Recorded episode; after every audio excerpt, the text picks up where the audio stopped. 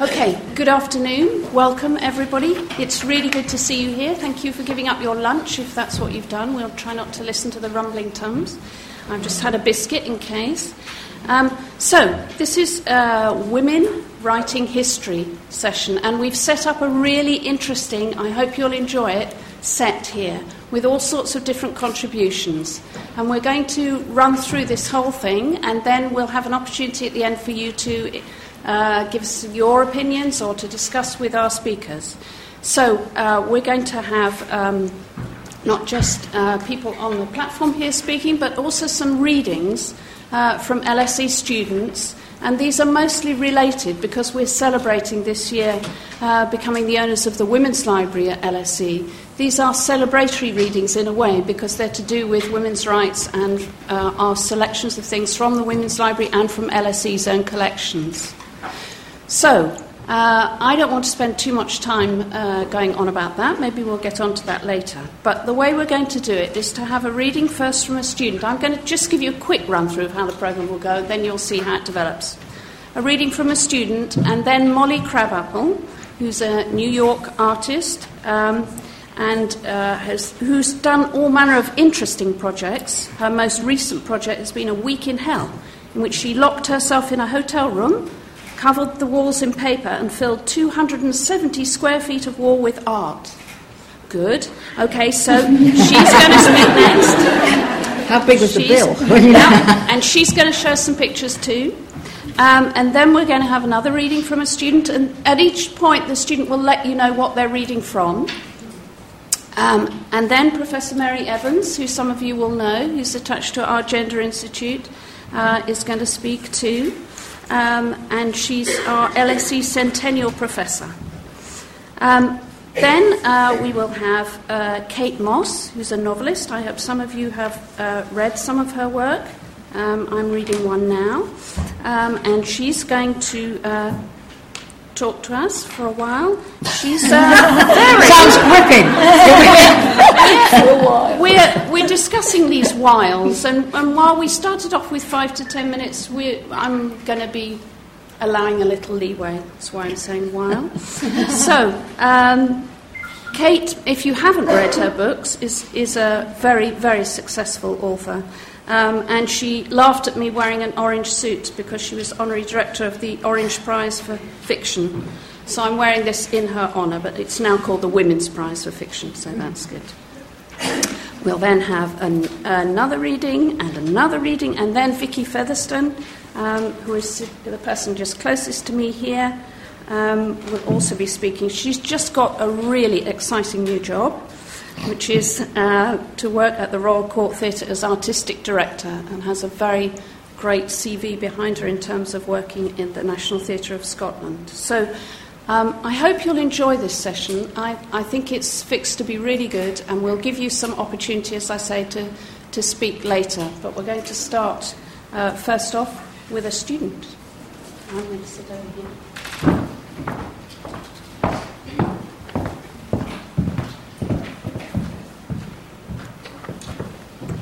Hello, my name is Luca Weiner. I'm an international relations master student here at the LSE, and I'm going to be reading first from Mary Wollstonecraft's A Vindication of the Rights of Women.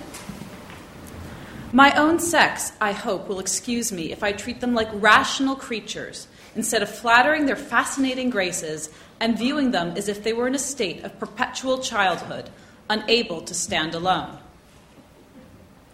I'll now read from my second excerpt by Virginia Woolf, A Room of One's Own.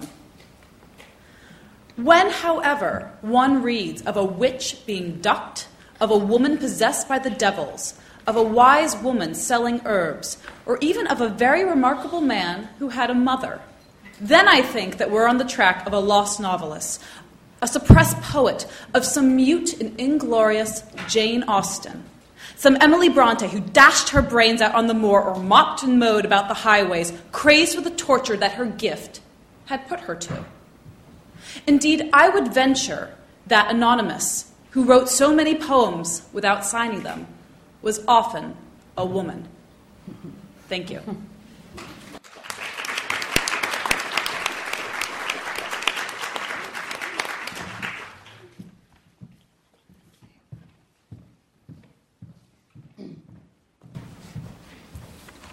Hey, I'm Molly. When a woman looks for her forebearers in European art history, she sees a void. There are great female artists, of course. There's Tamara de Lempicka, the queen of Art Deco. There's Artemisia Gentileschi. There's Camille Claudel sculpting all the hands of her lover Rodin's sculptures before being institutionalized for 40 years for the crime of being a woman and an artist. There are the child paintings of Marie Cassatt. But the canon of Western women's art is nothing compared to the canon of Western women's writing. Audre Lorde says that of all art forms, poetry is the most economical. It is the one that is most secret, that requires the least physical labor, the least material, that can be done with it between shifts, in the hospital pantry, on the subway, on scraps of surplus paper.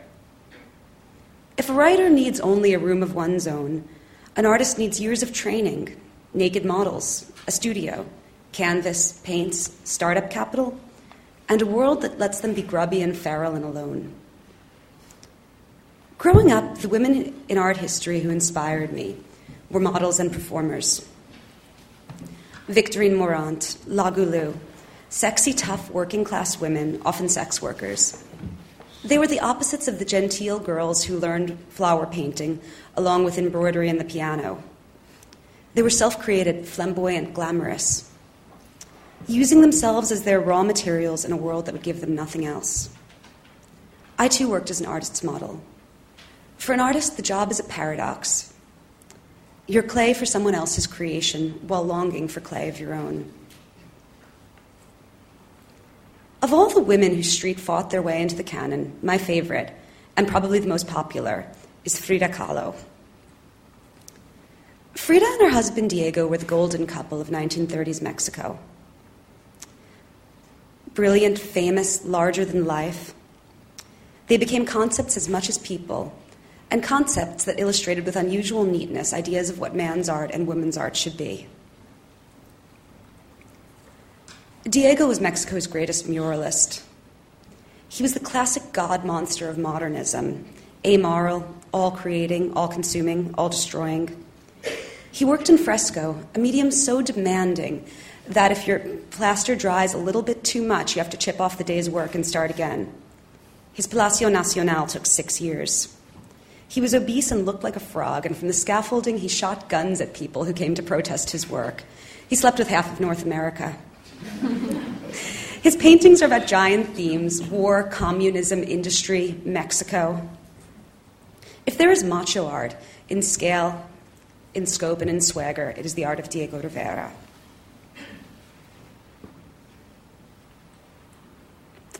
Frida was small and beautiful and dressed like a Tehuana Indian. When she was a teenager, her back was broken and her pelvis were impaled in a streetcar accident, and she spent much of the following years on operating tables. Frida painted small and exquisite self portraits in the Mexican retablo tradition about sex and love, disability and pain, her relationship with Diego, her relationship with Mexico. Her work is unsentimental and lacerating. Frida was the type who would look at a disemboweled body unflinchingly, even if it was her own.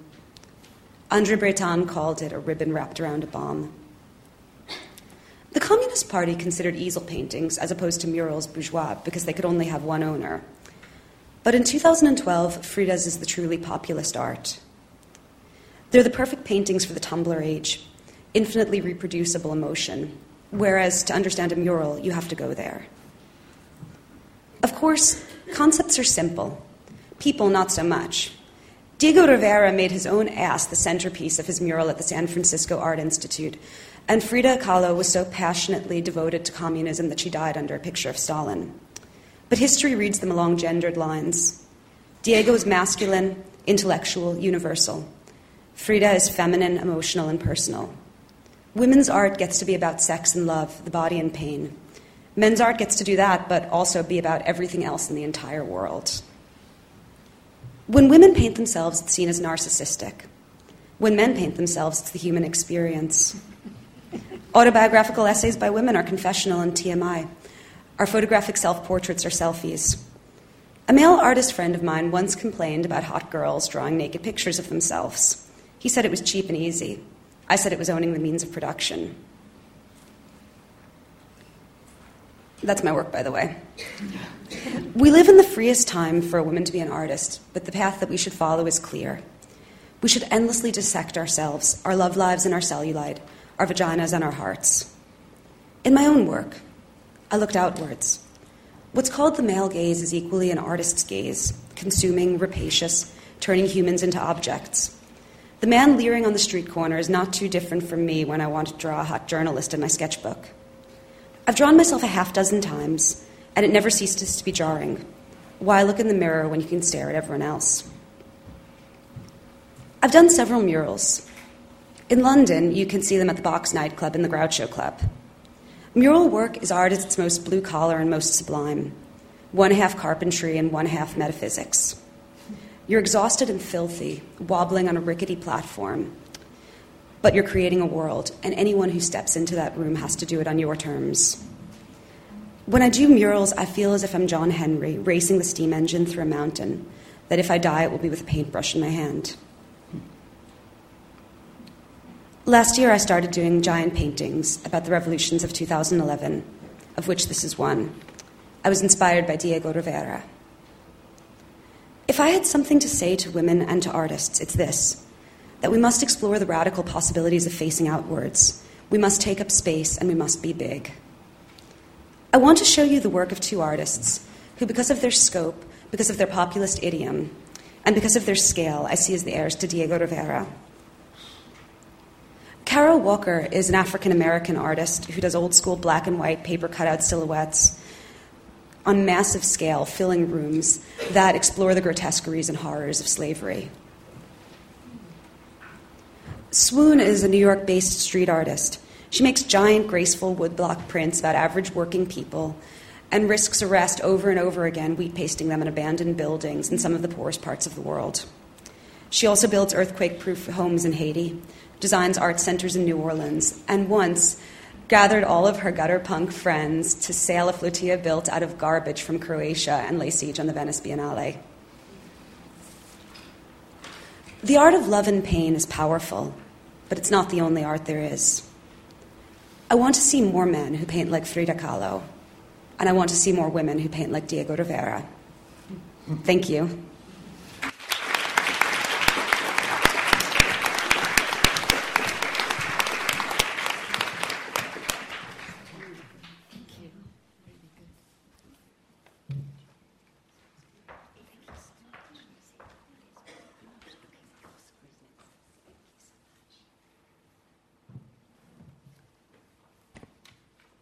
My name is Fai Sutmahatiyangkun.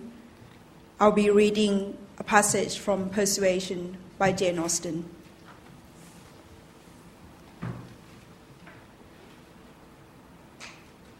No, replied Anne in a low, feeling voice. That I can easily believe. It was not in her nature. She doted on him it would not be the nature of any woman who truly loved. Captain Harville smiled, as much as to say, Do you claim that for your sex? She answered the question, smiling also, Yes, we certainly do not forget you as soon as you forget us. It is perhaps our fate rather than our merit. We cannot help ourselves. We live at home, quiet, confined, and our feelings preys upon us. You are forced on exertion. You have always a profession, pursuit, business of some sort or other, to take you back into the world immediately, and continual, and continual occupation and change soon weaken impressions. Granting your assertion that the world does all this so soon for men, which, however, I do not think I shall grant, it does not apply to Benwick. He has not been forced upon any exertion. The peace turned him on shore at the very moment, and he has been living with us in our little family circle ever since. True, said Anne. Very true. I did not recollect. But what shall we say now, Captain Harville? If the change be not from outward circumstances, it must be from within. It must be nature, man's nature, which has done the business for Captain Benwick. No, no, it is not man's nature. I would not allow it to be more man's nature than woman's, to be inconstant and forget those they do love or have loved. I believe the reverse. I believe that I believe in a true analogy between our bodily frames and our mental, and that as our bodies are the strongest, so are our feelings, capable of bearing most rough usage and riding out the heaviest weather. Your feelings may be the strongest, replied Anne, but the same spirits of analogy will authorize me to assert that ours are the most tender. Man is more robust than woman, but he is not longer lived, which exactly explain my view of the nature of their attachments. Nay, it would be too hard upon you if it were otherwise. You have difficulties and privations and dangers enough to struggle with. You are always laboring and toiling exposed to every risk and hardship. Your home, country, friends, all quitted. Neither time, nor health, nor life to be called your own. It would be hard indeed, with faltering voice, if woman's feeling were to be added to all this.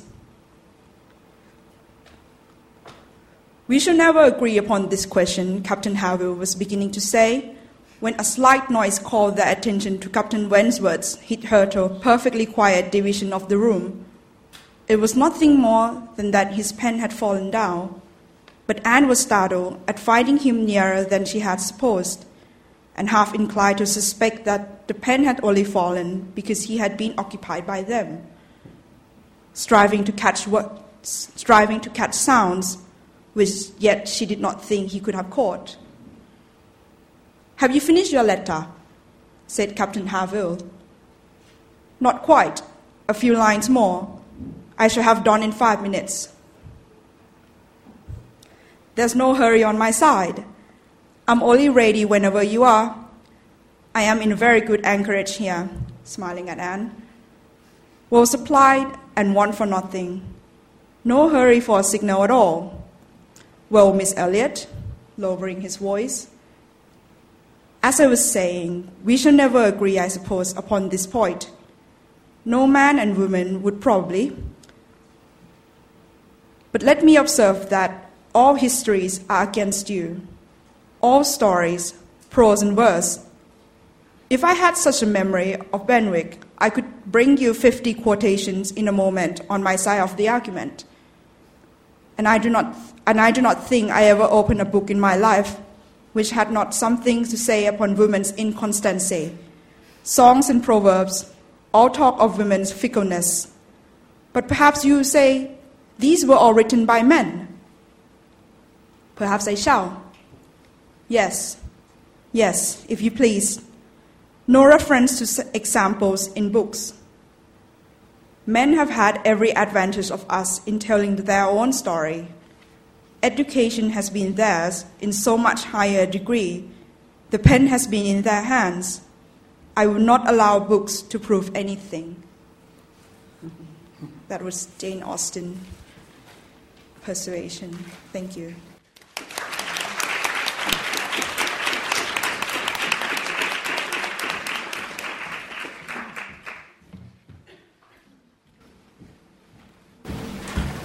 Thank you very much indeed for that reading. Um, and let me put you out of your agony straight away and tell you that in the, following few pages, Anne Elliot and Captain Wentworth recover their relationship and everything ends really happily. So I do want to let you know it's all perfectly all right in the end. But I want to pick up some of the things that I think are the implications of what Austen is saying in that passage. And in some ways, I, I hope to say some things which perhaps interrupt easy readings of what Austen is saying. First of all, I want to take that sentence that Austen famously uses the pen is in your hands when she's talking about the apparent dominance of men in fiction. Austen knows perfectly well when she's writing that that the pen is actually in her hands. And anybody who thinks that they're going to take away that pen is very much mistaken. She has a very, very strong sense of the passionate ownership which it is possible for women to have of fiction, and not just fiction, but the imagination in general. So I think what she's doing in putting out that idea of this idea of one gender owning fiction is to ask readers immediately to interrogate that idea. To say, no, that's not right, because we actually have your example in front of us. She's asking us to ask questions. What I would also say about that passage, which was read out, is that it is, to me, a wonderful passage because in those two pages, it seems to me that Austen in 1817 covers much of the history of feminist theory. She talks about essentialism, she talks about the gendered nature of effect, she talks about power, she talks about most of the issues that have actually dominated the tradition of feminist history and politics over the last 200 years. So when we think about writing history, then, I think we have to think about the ways in which the past obviously is 200 years ago, 300 years ago, but the past is also the present. And Austen's perception of relations between the genders is as much alive today as it was in 1817. What I also think she does very much in that passage, and indeed in her fiction generally, is something which it's very important to do, and for women to do, in writing history. That is, she plays with risk. She sets up in all her novels the possibility of things not turning out right. Let me take the example of Pride and Prejudice. Just suppose that Darcy had not taken it into his head to go home for the weekend, the very precise weekend, note, that Elizabeth Bennet was going to be at Pemberley. There would have been no chance meeting, let alone a plunge into the pond, as in the, in the serial version um, of the novel. It would not have turned out right. And that's the kind of cliff edge that Austen proposes to us for history, for relations between women and men across centuries. It's not necessarily that things are going to turn out right, and happily, but it is the case that those relationships are always going to be negotiated and discussed. And the ways that it could have gone, better or worse, are always about how genders possess power.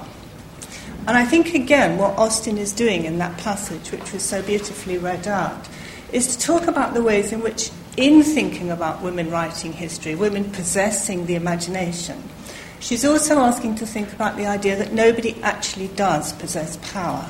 Power is fluid, power is a dynamic, power is something that people exchange, think about, discuss with each other. And that's very much the idea which I think she is pursuing. So, conversation is an absolute key to her work. And I think it's that conversation of gender which is so important to Austen's work and indeed to the much more general question um, of how to write a history, which gives a sense to that dynamic. So, what she does with owning her pen, as she very much does, and I think as she very much knows that she is, she takes that pen and she uses it to really ruthless effect. She challenges the greedy, she challenges the callous greed of the rich, she challenges the legitimacy of the church, she takes on a number of institutions, a number of conditions of being in the world, which are just as much relevant today as they were 200 years ago. And this is, it seems to me, very fundamental to how women have to write history, and indeed, in a general sense, how history might be written. not in a sense of secure endings. It's always the possibility, as I said, that things might not work out, that the right people might not come out ahead, that there might not be victories. And it's disturbing that notion of progress, of achievement, of ticking boxes, ticking boxes through history. We've done this, we've achieved that, we've got to that point. That I think she is asking us to consider. She's asking us to consider the risks of being alive and indeed have, uh, having ideas that we want to discuss, that we want to negotiate. So when she says right at the very end of that passage, I will not allow books to prove anything. It seems to me that that's a very subversive idea because she knows very well that in many cases to the victors go the spoils, that the pen does very much, very often, belong to the most powerful. But also, what she knows about those victors' spoils is that those spoils also speak of absence and of secrecy and of what is not said. So that in fiction, Austen allows herself a space for writing out those alternatives, for writing out those secrets of history, for writing out those conversations about power which are not always part of the historical record. And the more it seems to me that we want history to be about achieved facts, to be about where we have got to, to be more about the boxes that we have ticked off, the more it seems to me that we need to reread those passages, to rethink the ideas about the possibilities and the risks of history, and the risks indeed that women can take with writing history. Let's write a history which actually does leave open the possibilities of things perhaps going wrong. So thank you.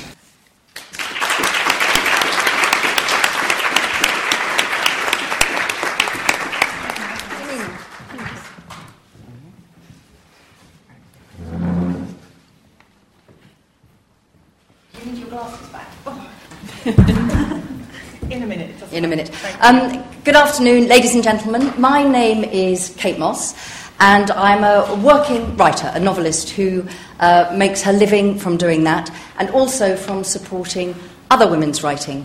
Um, in the form of a literary prize called the uh, Women's Prize for Fiction. It was the Orange Prize for Fiction until last year, and it will be something else in a couple of weeks' time. Uh, for going forward. Um, but I'm just going to talk um, with those two different hats on, and in a way, not at all uh, in contradiction to some of the things that we've said, but very much about what every single one of us can do to make sure that women's creativity sits as universal and central to the canon, whether it's in literature or theatre or dance or painting or sculpture, rather than exactly as you said right at the beginning, Molly, the idea that there is such a thing as universal art, which is almost always a certain sort of male art and dialectic, and that women's art is other from that. And the truth is that I don't think things have changed so very much from when I was a student in the 80s and sat in lecture halls and listened to the way that language was being talked about and the way that the literary canon was made.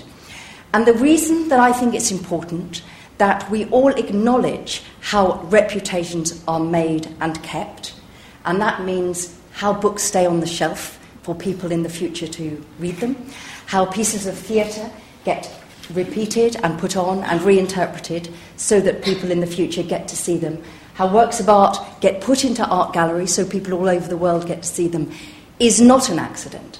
It isn't a fluid thing. It is a very straightforward choice. It's always a choice. And all of us can make that choice all of the time that when we see an exhibition, for example, where there is not a single woman there, we can write to the curator and say, Is that a deliberate choice? Or did you just not notice? and that sounds rather flippant. But when we were launching the Women's Prize for Fiction, um, the spur for that was in 1991. There was a Booker Prize shortlist that had no women on it at all.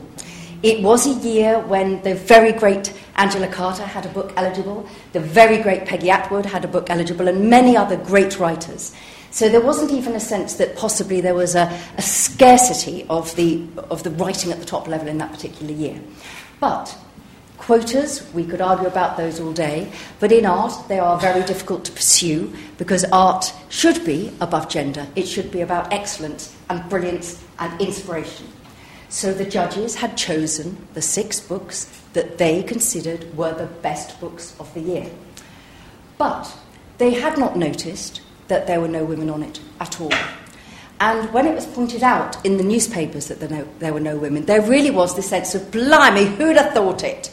and um, what we all started to do, people who worked in publishing, men and women who worked as agents, as librarians, as booksellers, as writers, as journalists, just said, try to imagine what would have happened if a, a short list of all women had been put mm. out. Would it have been seen as a legitimate choice of the judges, or would it have been interpreted as a deliberate political act? Neither of things, these things can be proven either way. But truthfully, almost always, if you just flip it on its head, you start to see the reality of how choices made and how reputations are made.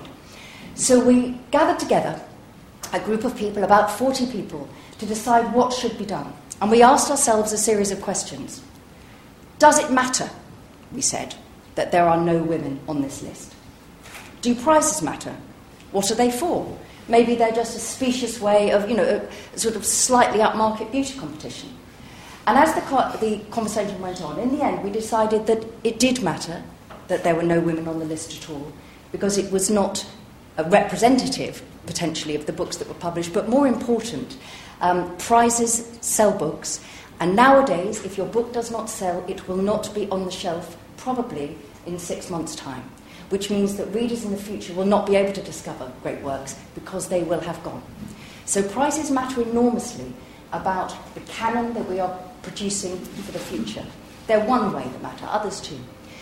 At the end of the discussion, we thought there, nobody was complaining, and every single time I was interviewed by a journalist, um, the first question would be, I bet you are angry. Because the, the, the media story is women are angry, as opposed to men and women were asking questions about gender and reading and writing, which I understand is not such a good headline, but it was true. Um, and we came out of that thinking the best way to celebrate women's creativity is to set up a prize where the one criteria is that the books must have been written by women. The irony of that, of course, is it therefore means that the works can only be judged as works by artists. And every single person I know who is a working artist, myself included, wants to be judged as an artist, not as a woman artist, or indeed as a man artist. But sometimes, ironically, uh, by having an all female shortlist, those writers immediately become seen as artists rather than as women in front of them. You will remember the wonderful Kate Atkinson when she won the Whitbread, as it then was, for um, her, her novel Behind the Scenes. Ellie, what was the novel called? Behind the Scenes at the Museum, thank you. she has a new novel out about two weeks' time, and the, so I had that one in my mind. But in every single newspaper cutting, if you look at it, she is described as the woman on the list. Now, she is indeed a woman, and she was the only one on that list, but her work was that of an artist. So that was one of the things that we were looking at. We decided that we would not be engaging with um, anything other than the facts. And what I mean by that is we thought that it was important to actually do some research into writing and gender and publishing and reviewing to see if the urban myths that seemed to be true actually were true. So, was it the case, as the figure was always bounded about, that give or take 60% of novels published every year are written by women, and some 70% of novels published every year are bought by women, but yet fewer at that stage, 1991, 10% of novels shortlisted for major literary awards by women. And we wanted to know if that was true, if the disconnect really was that great, and if so, again, how had that happened? In the end, we launched the prize to do three things to fund on the back of the razzmatazz of the prize um, a series of literacy, educational, lifelong learning, um, and I suppose reading initiatives that would support reading at every level to all sorts of types of people, not just the sorts of people who might already be in bookshops, sitting in university lecture halls, working in bookselling. but everybody's, making that point again that reading is the one thing that sets us all free. Because if you have a book and you've been taught to read, wherever you are, whatever your life is like, you can go somewhere else in your imagination. So it is the most democratic, in some ways, of art forms. We also wanted to make the point that there was fantastic international fiction that was being, for the most part, ignored by literary prizes in the UK. So we decided to make the prize open to any woman of any nationality, provided the book was written in English, not a translation. And that has been very interesting over the past 18 years, seeing how more and more women, in particular, um, from countries in the Middle East, um, from countries in Africa, they're, they're, the two areas we've seen this uh, particularly big growth, um, have been choosing to write first and foremost in English, uh, because the market is obviously so much larger for, the, for books in English. And the third thing was to simply say that women's excellence and creativity matters, and it should be cherished and it should be visible every time. And what has happened in those years is, to start with, um, there was a lot of talk about this prize as sexist. Um, many journalists, I'm afraid, said to me with all seriousness, and I don't doubt their, uh, their good intentions in saying this, but would say if women were any good, they would have won the Booker Prize. Mm-hmm. And the truth of that is just very naive, very naive indeed. But as the prize has developed, um, it has started to set up a canon of exceptional writing by women from all over the world. And I am still asked every single year do we still need, in inverted commas, the prize? Well, my answer is this. Actually, yes, we do, for three reasons. We need it because we should always celebrate the best in art, wherever we find it, and keep saying, in the world that we find ourselves in, that there are things that are humanizing and link us one to the other, regardless of our experiences, and change your world. And these things matter just as much as the politics that we see on the paper or on the screen.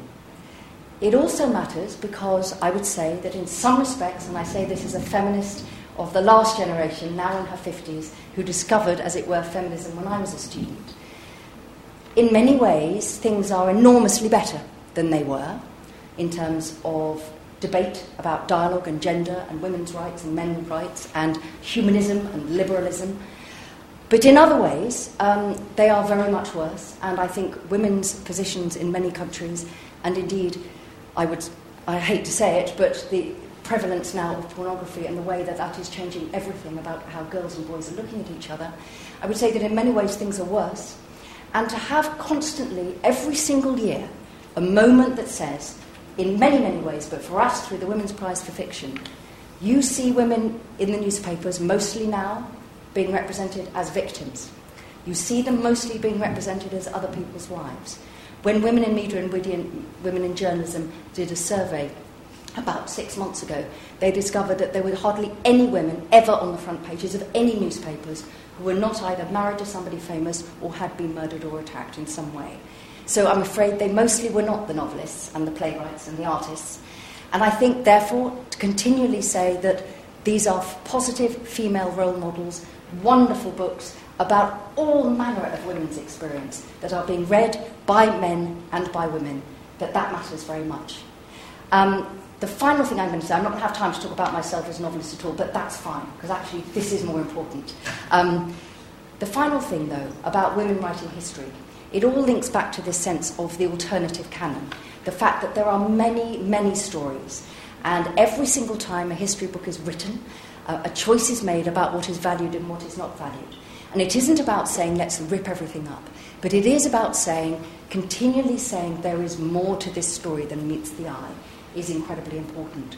So with my own fiction, I write slices of forgotten or not very explored women's history and I write books about France.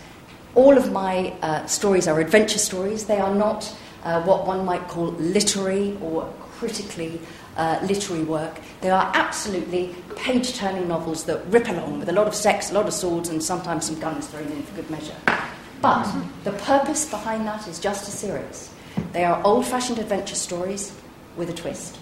All of my heroes are women, and each of the books tells a story of women's history that is, for whatever reason, not visible in the books. So, with Citadel, my most recent one, which is set during the Second World War in France, it was inspired by the fact that when the war was over, there was a need, as you know, in France to create a mythology of the French resistance and how French men had saved France. And consequently, many other people who were in the resistance in France have been written out. There were a lot of Jewish people who stayed and fought with their French friends. There were many German pacifists and Quakers. There were many Spanish communists. There were Belgian and Dutch refugees. And there were very, very, very many women.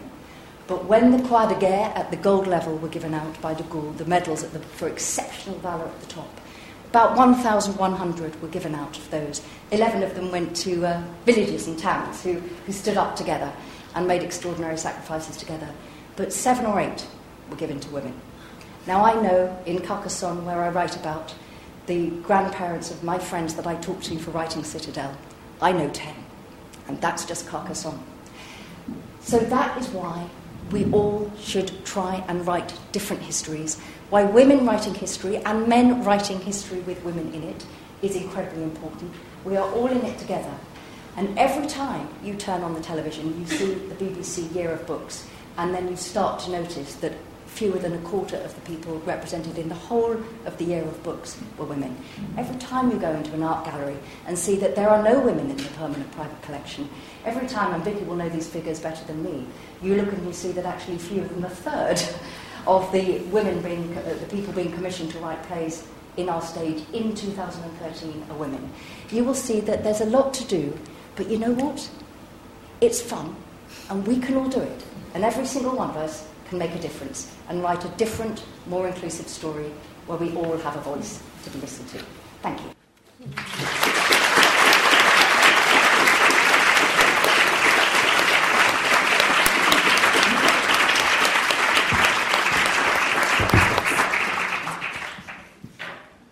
My name is Cesar Jimenez Martinez, and I'm going to read a passage of On the Subjection of Women by John Stuart Mill.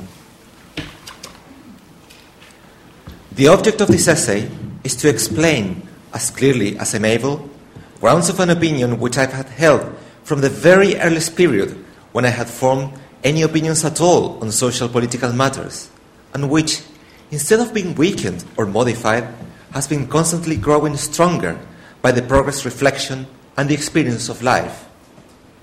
That the principle which regulates the existing social relations between the two sexes, the legal subordination of one sex to the other, is wrong itself, and now one of the chief hindrances to human improvement, and that it ought to be replaced by a principle of perfect equality, admitting no power or privilege on the one side, nor disability on the other.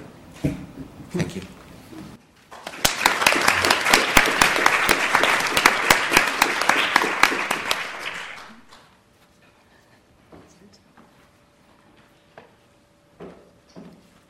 My name is Maria Paula Brito. The Second Reform Act, correspondence between Barbara Bodichon and Helen Taylor, 9th of May, 1866. My dear Madam, I am very anxious to have some conversation with you about the possibility of doing something immediately towards women voters. I should not like to start a petition or make any movement without knowing what you and Mr. J. S. Mill thought expedient at this time. I have only just arrived in London from Algiers, but I have already seen many ladies who are willing to take some steps for this cause. Miss Boucherett, who is here, puts down 25 pounds at once for expenses. I shall be every day this week at this office at 3 p.m. Would you write a petition which you could bring with you? I myself should propose to try simply for what we are most likely to get. Believe me, yours truly, Barbara Ellis Bodichon. My name is Stephanie Ula, and I will be reading a letter from Helen Taylor to Barbara Bodichon, um, 9th March, 1899. My dear Madame, I think that while a reform bill is under discussion and petitions are being presented to Parliament from various classes asking for representation or protecting against disfranchisement, it is very desirable that women who wish for political enfranchisement should say so, and that not women saying so will be used against them in the future, and delay the time of their enfranchisement. I think also that it is utterly out of the question to, to suppose that there is the slightest chance of anything whatever being now obtained, even if the most strenuous efforts were made, both in and out of the House of Commons, by all, both men and women, who share our opinions on the subject. When we see that the whole influence of Mr. Gladstone and Lord Russell, asserted to the utmost on a topic which has occupied the public mind for 20 years past, can hardly suffice, perhaps even yet may not suffice, to carry through a modicum of reform for men so slight it is a mere mockery to the mass of people. I think we should only be preparing for disappointment for ourselves if we looked for any immediate success in any measure for women, however slight. But this is no reason why women should not ask for what they will never obtain till they have asked for it very long. And I think the most important thing is to make a demand and commence the first humble beginnings of an agitation for which reasons can be given that are in harmony with the political ideas of English people in general. No idea is so universally accepted and acceptable in England as that taxation and representation ought to go together. And people in general will be much more willing to listen to the assertion that single women and widows of property have been unjustly overlooked and left out from the privileges to which their property entitles them, than to the much more startling general proposition that sex is not a proper ground for distinction in political rights. It seems to me, therefore, that a petition asking for the admission to the franchise of all women holding the requisite property qualification would be highly desirable now, quite independently of any immediate results to follow from it. The only doubt is whether enough signatures could be got to prevent it from being insignificant as a demonstration on the part of women themselves. I do not think that less than 100 would be enough. Anything more than that would seem to me very satisfactory. I see no reason why the signatures should be confined to those who would profit by the plan if carried out. It would be perfectly reasonable for all women to ask for the franchise, for those among them who can fulfill the conditions at present demanded of all men, just as men who are not seven pound householders petition in favor of the present reform. We should only be petitioning for the omission of the word male or men from the present act. Thank you.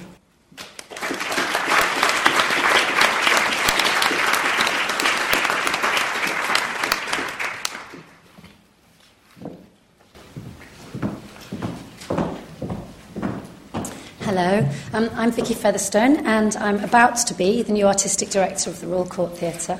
Um, I have got four possibly connecting thoughts inspired by my new job and the Women's Library, and a monologue for you. So make of it what you will. Number one, women in the UK are paid 22.6% less per hour than men.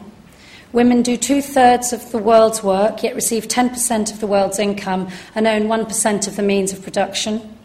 At least 100,000 women are raped each year in the UK, and the rape conviction rate is 6.5%. Only 18.3% of the world's members of parliament are women. And during the 1990s, the number of men paying for sex acts in the UK doubled. As Marlene, one of the main characters of Caryl Churchill's paradigm shifting 1980s play, Top Girls, at the Royal Court says, in a toast at the end of her dinner, We've come a long way to our courage and the way we changed our lives and to our extraordinary achievements. But 86 years ago, not everyone in this room would even have had the vote. Point number two Can the arts and women's role in them have any impact against such apparently ingrained inequality? In 1908, at the Criterion Theatre Piccadilly, the Actresses Franchise League was formed. They said, we, the undersigned, members of the Actresses Franchise League, beg to address you as follows. While adding to the gaiety of the nation, the actresses have themselves been suffering from great wrongs arising out of sex disability. The broad, expansive view of life that the actresses' calling engenders has revealed to them the state of society in Great Britain, which they, as patriotic women, can no longer support.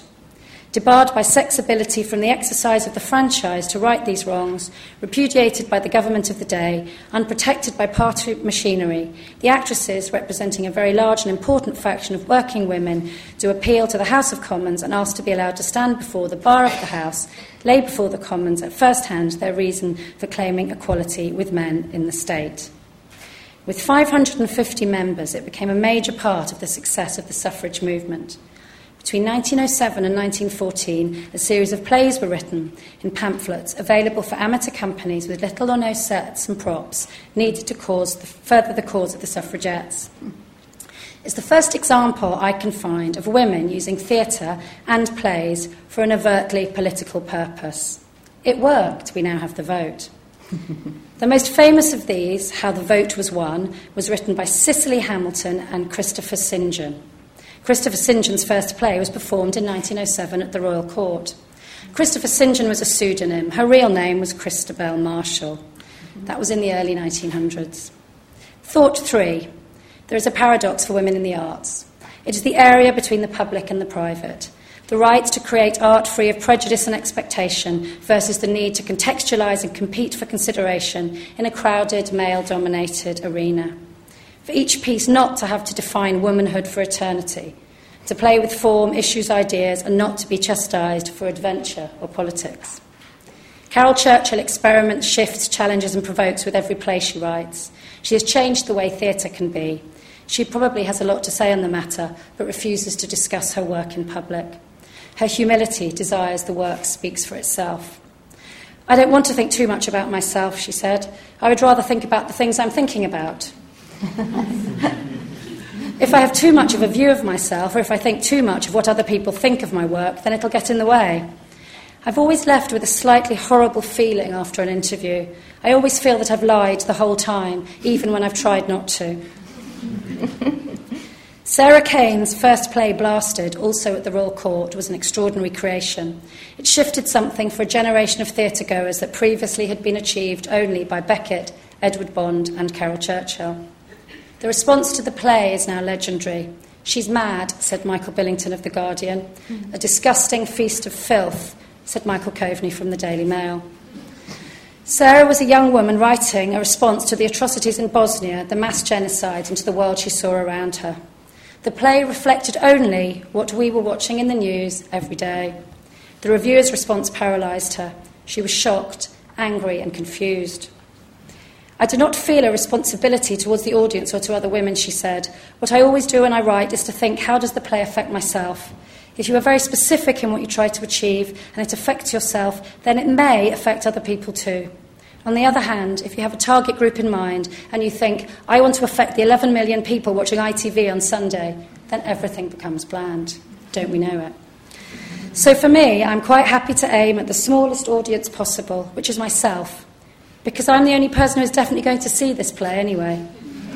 That's why I try to please myself. We at the Royal Court are currently working with women writers in Syria, the Ukraine, Nigeria, Lebanon, Palestine, all fighting to have their voices heard and to use theatre to understand the world around them.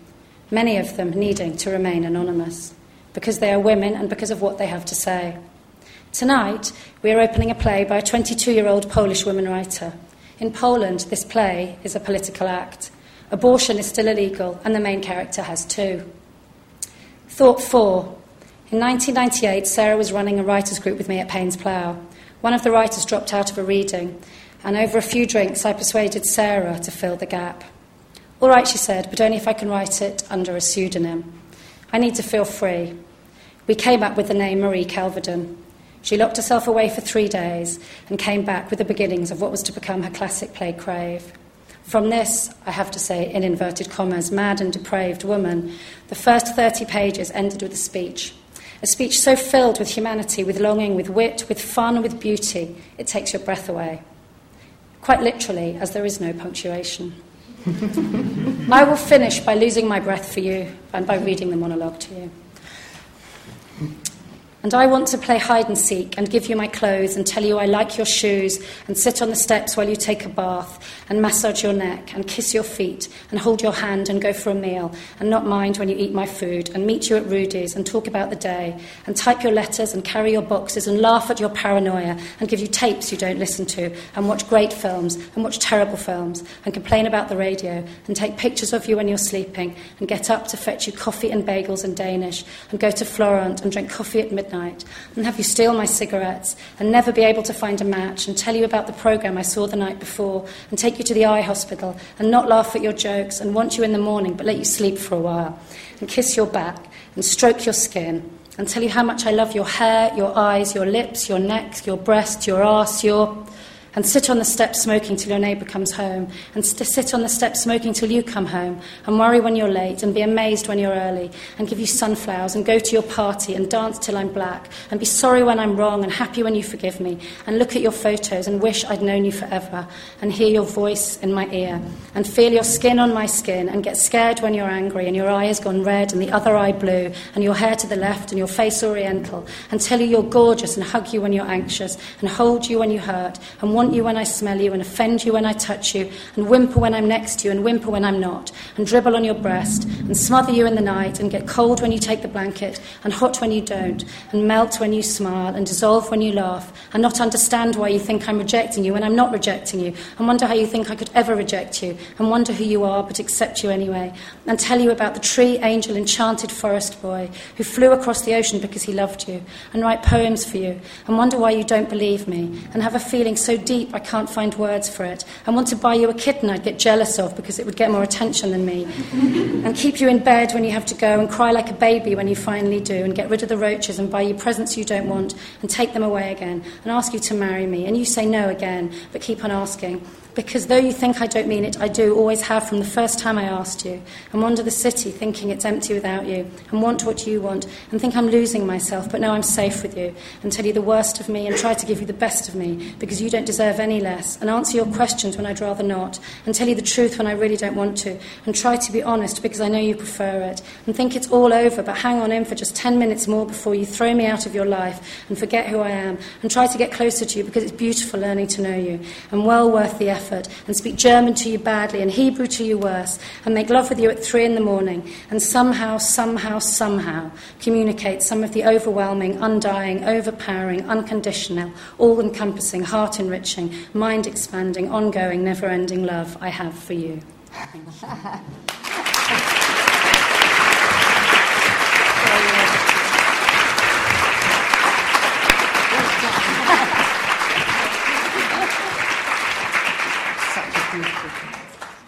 I think that was terrific. I need to move the lump out of my throat. I don't know about the rest of you. Um, I'd be very happy now if members of our panel would like to discuss with each other, but if not, we're going to open up. Would you, are there things you'd like to pick up from each other's talk? Not especially. I'd be happy then to, to open up to the audience if people would like to make comments, ask questions, discuss. Uh, yeah, go on. No? Is there anybody in the audience? Yeah. Halfway up. There's a microphone coming. Thank you. Can you hear? Yeah?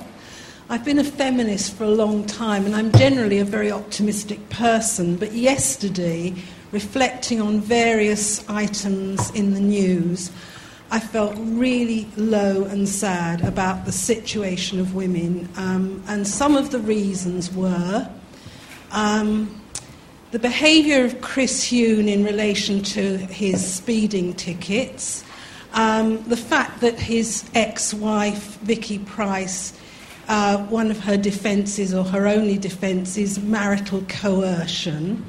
Um, the situation about the former um, head of the Lib Dems, Lord Penning, Penning or something, um, and all these allegations against him, um, and the way they've been dealt with. So it looks like those women who were apparently harassed um, and molested by him didn't feel able to be um, heard in public or, or, or not be anonymous. And as with the Jimmy Savile affair, those in power in the, the party, what did they do? They went and talked to him and said, Did you do this? And when he said, No, of course I didn't, they went away and left him. Um, and he then was able to retire on grounds of ill health. Um, also thinking about the, the, um, the conviction yesterday of a man who murdered um, a female vet in her home in Wales. And um, the situation that he set up was that he was having a relationship with the woman she shared her accommodation with. And knowing that the woman he had a relationship with was going to be away, He went to the, the, the vet's home and brutally murdered her. He had a long history of convictions for sexual violence.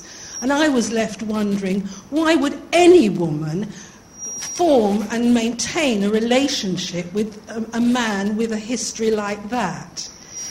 And then hearing a, a, an item on the radio about the, the, the, level of domestic violence and rape in South Africa, and knowing that sexual abuse and rape are used throughout the world, even as we speak, in, in war and insurgency. So, as I say, I yesterday was feeling really so, so low about the sort of situation of women in this world after all the, the sort of apparent progress has been made. So I would really like comments from the people on the panel about what I've just described and their own feelings, and if you can provide me with any, anything to counterbalance all that horrible negativity, what makes you hopeful about women's situation and the apparent um, progress we are supposed to have made. Thank you. Uh, quite a long, depressing dialogue. From, uh, but you said yesterday, and let's hope that today will push us into something more positive. I, I hope that we do. What we're trying to do here is some sort of celebration, I hope, and the way that women can write history and draw attention to these things, which our panelists have already noted. So maybe one or other of you would like to take up any of the items? Well, I mean, I, am I'm sure we all share that. It, um, it does seem to be rather depressing, um, particularly at the moment. And I think most people in this room will have known about the One Billion Rising um, campaign that happened um, on the 14th uh, of February, um, organised and, um, well, encouraged and organised by Eve Ensler, playwright Vagina Monologues. Um, and it was for women all over the world to dance um, as, a, as, a, as a refusal, in a funny sort of way, to always be seen as victims of violence, even though it was true. What was, I think, depressing for most, most of us who were supporting that either actively or from the sidelines was that it wasn't on any news channel at all. Um, it was covered in The Guardian and a couple of other places, and of course, what was on the front page instead the next day was the shooting of a young model actress in South Africa, um, and we all know how that story played out. But this is, I think, exactly what you're saying why we're all here. The truth is that the people who behave like that, do these things, are criminals. And men and women who are not criminals need to say this isn't good enough and keep saying it. And actually, everything that we're doing in terms of art, theatre, writing books, each of you um, coming here, thinking about these things. Many people in this room, even 50 years ago, would not be allowed to be in here. But we're here today. Um, and so I think, I mean, I'm always overly chirpy, or possibly the face of all of these things, and I agree it's very depressing, but I think it's more that. Always remember the things that have got better, whilst at the same time seeing the things that are grim. And when people say it's all been done, there's nothing left to do, keep saying, with a smile on our faces, all of us, I would suggest, you know what? Not quite finished yet. Um, because until anybody, whatever, whether they're men or women, whatever their colour, whatever their religion or none, till everybody can be valued for what they are doing, and that's it.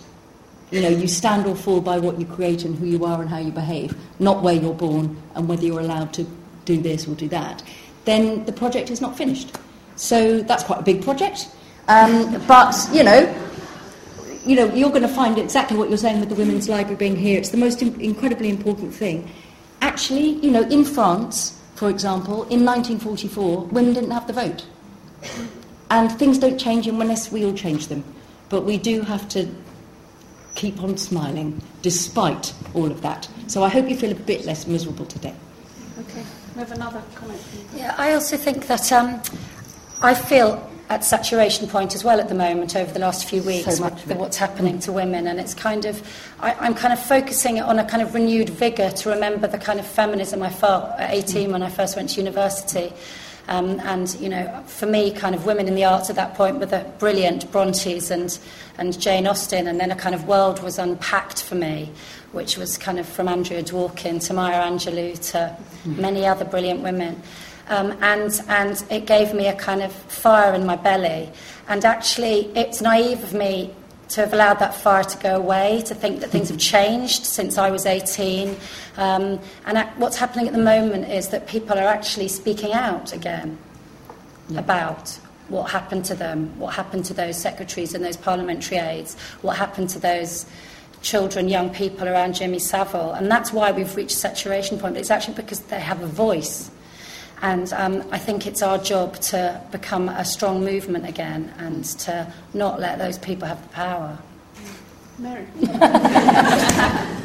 Yeah, I just wanted to add um, one quotation from a book by Gillian Rose called Love's Work. And the quotation is Keep your mind in hell and despair not.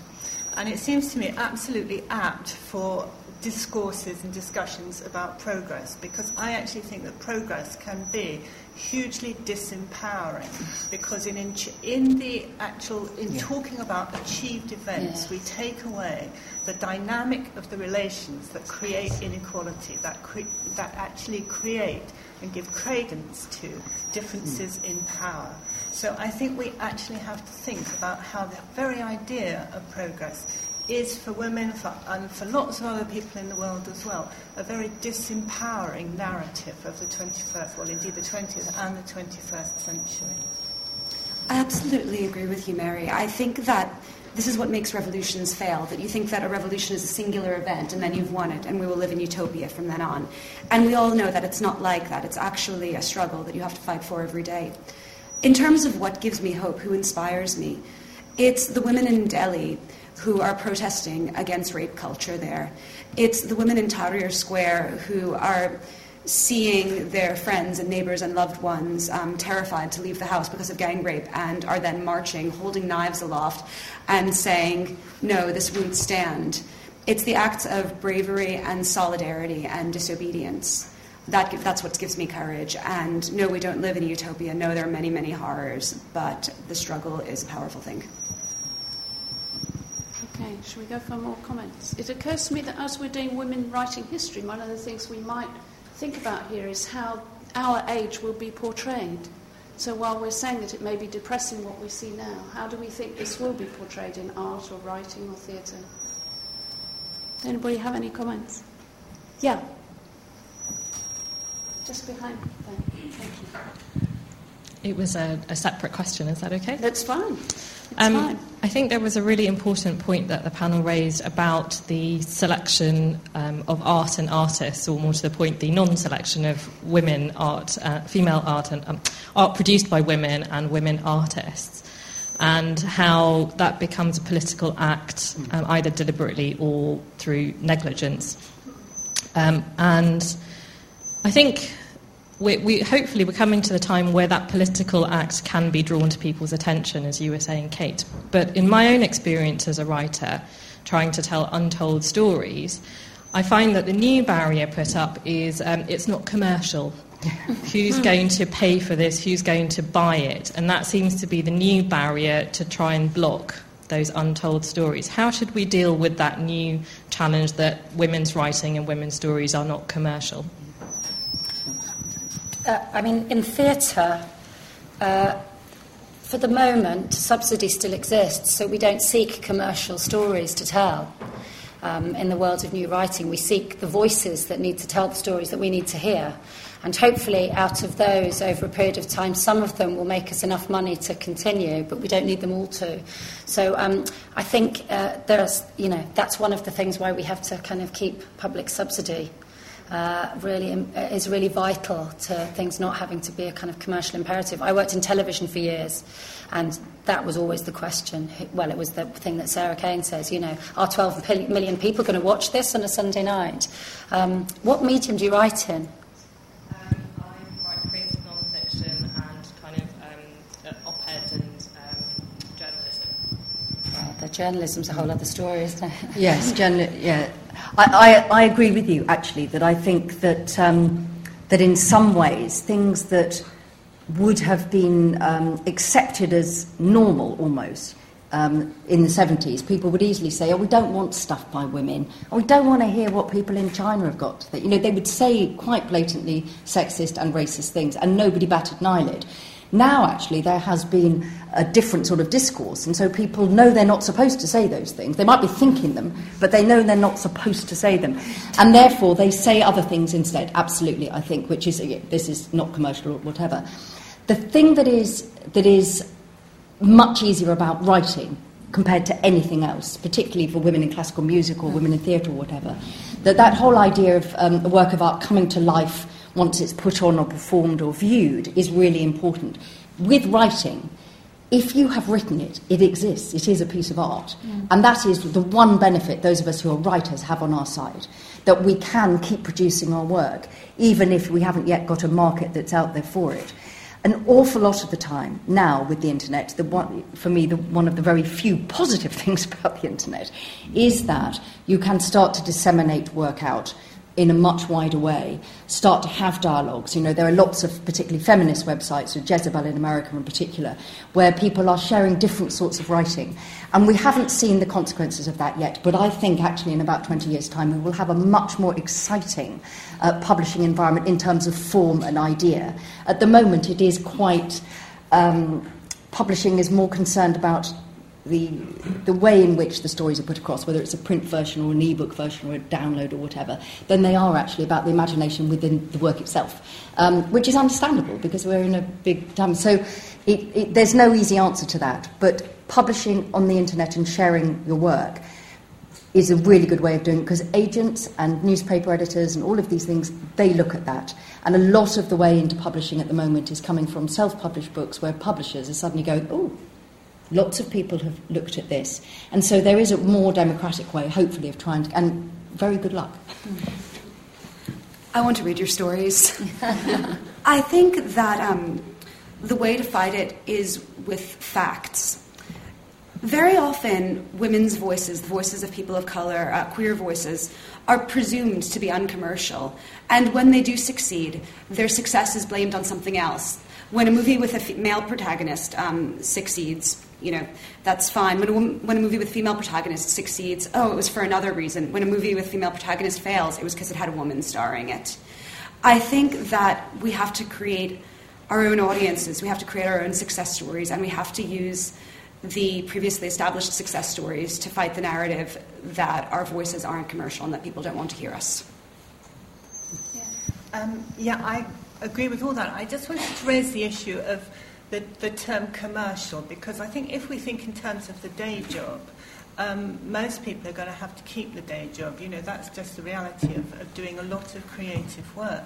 So, what I wanted to raise was actually something which comes out of um, the readings that we've had, the, two, the, the, letters that were exchanged between those two women in writing in the 19th century. And I just want to raise the issue through that of context of actually writing, talking, speaking, having, having discussions with people is also a form, I think, of working out connections, of being creative. Those connections then connect with other people who are doing other things. So, yes, of course, published works, seen art on the gallery walls is really, really important.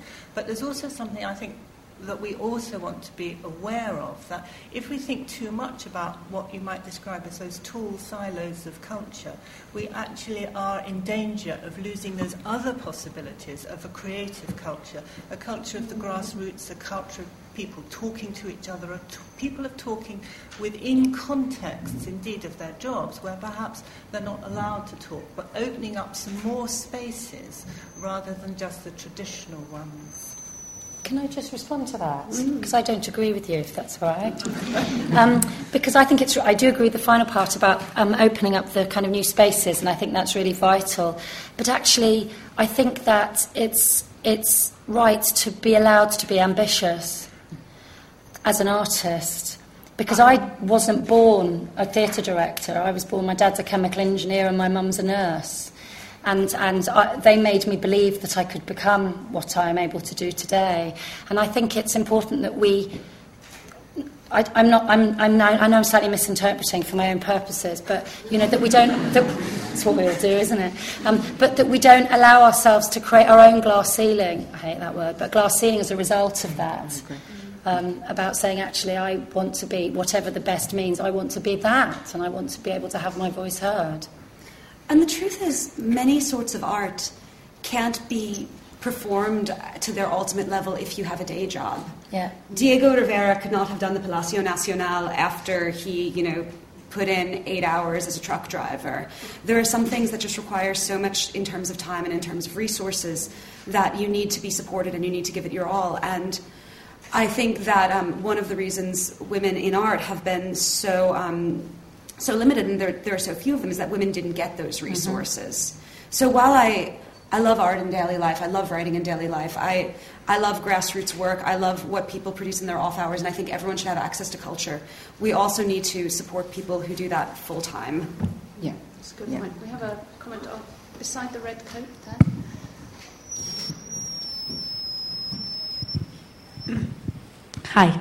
Um, so, in terms of the way that possibly this era is going to be remembered, and also um, talking about that saturation point that you feel like you've um, that you're you're experiencing in the media, with the way that women are being portrayed as victims or as sort of additions to another man's achievements, how much do you feel that that is influenced by, at least in Britain, by the conservative agenda? I'm specifically interested in Molly, your opinion, because you, I don't know exactly how much time you spend in London, but I'm interested in an outsider's opinion on that reading of that history and how much this era is going to be influenced by by those sets of values in, in future times to come. And also what pockets of um, hopeful creativity you all have, are experiencing in Britain and around the world that people will say, oh, that, that may have happened in that time, but look what came out of it, just like the suffragettes and just like the Actresses League that you were talking about. For, for one thing, um, I spend, I would say I spend five days every two months in Britain, so I have a very, a very outsider's opinion of it. Um, your political culture at its worst um, is still more mature and adult than so much of America.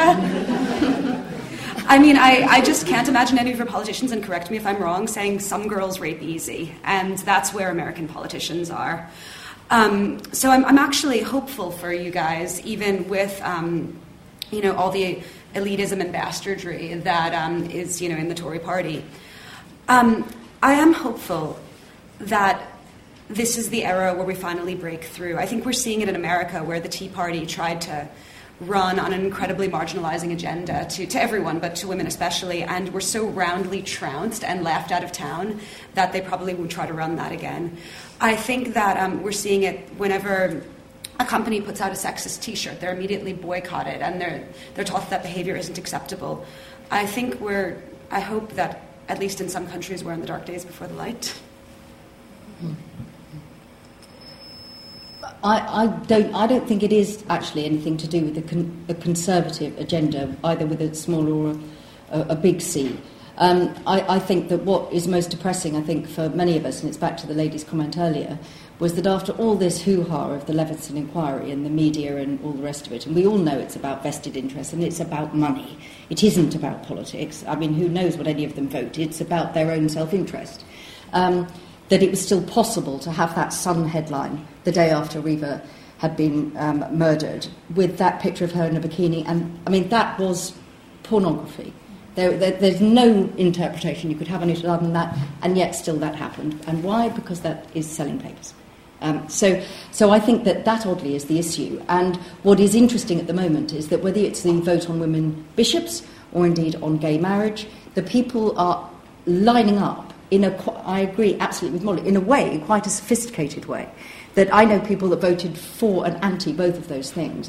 And oddly, they weren't necessarily conservative voters or Labour voters or Green voters. They, it was something to do with an illiberalism rather than liberalism. And I think that is what might come out of this period of time. That actually we've talked a lot about the traditional ways breaking down. But actually, all you see is that people who are revolting and behave badly, guess what? They're in every walk of life. This is not news. Um, so the minute we actually start to judge people by how they behave, not what team they're on, then actually things start to change. And I think that is what we might see. The Green Revolution didn't quite change things in the way people thought. The student revolutions were, in the end, neutralised very cleverly by the media and politicians. But now maybe. Now maybe there will just be different sorts of alliances and maybe more fluid ones. And out of that, I think there will be some great art. Because actually, it's almost always the artists that are asking the questions. Whether it's Sarah Kane, you, you know, actually saying, this is not right.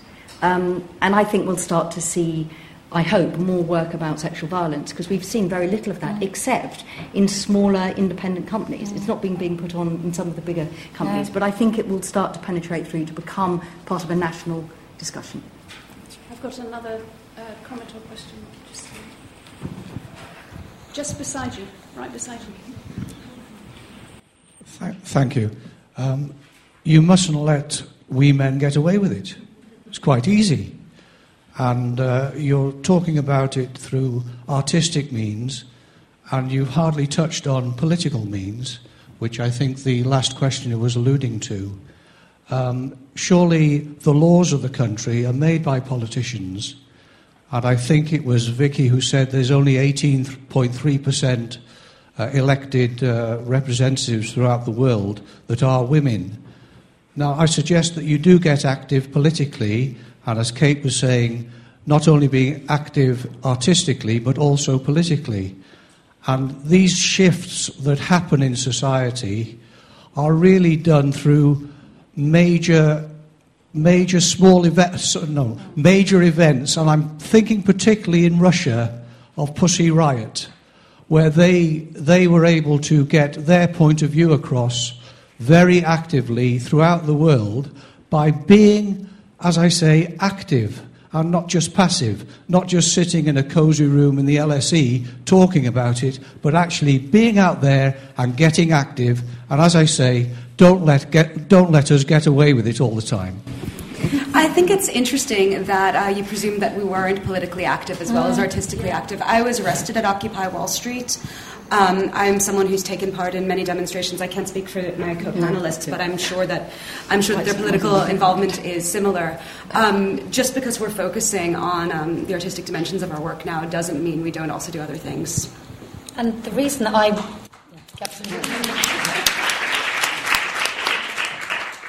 And I, and I, you know, I think for me that um, the, the, the, kind of the, the world that I've chosen to go into, I've been able to go into in terms of theatre, is about a kind of collaborative live act, a communal live act that we all kind of undertake together in a kind of contract between audience and performer, and and that there is an ability there viscerally to really make change happen um, because you can have an experience that you wouldn't otherwise happen. So I feel that the kind of act of theatre is a political act, and personally, I've always taken that outside the theatre space as well. So I, I, kind of, with you, I think it's a, a, really interesting presumption that we actually live in this cosy room at LSE because I don't. well, yeah. I just very quickly now because I'm going to wrap up.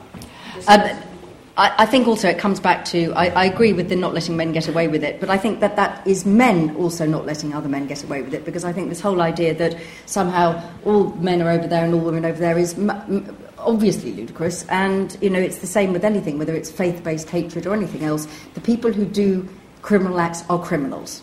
And that's it. And we should treat them as such and, and see it in that sort of light. I think the point about active politics, yes, also I suspect all of us are, but have been or are active politically as well as for our work. But I think that it's incredibly important to understand that not everybody has it either in their opportunity or their, um, their character or their personal situation to, to be politically active or make a difference in terms of changing laws.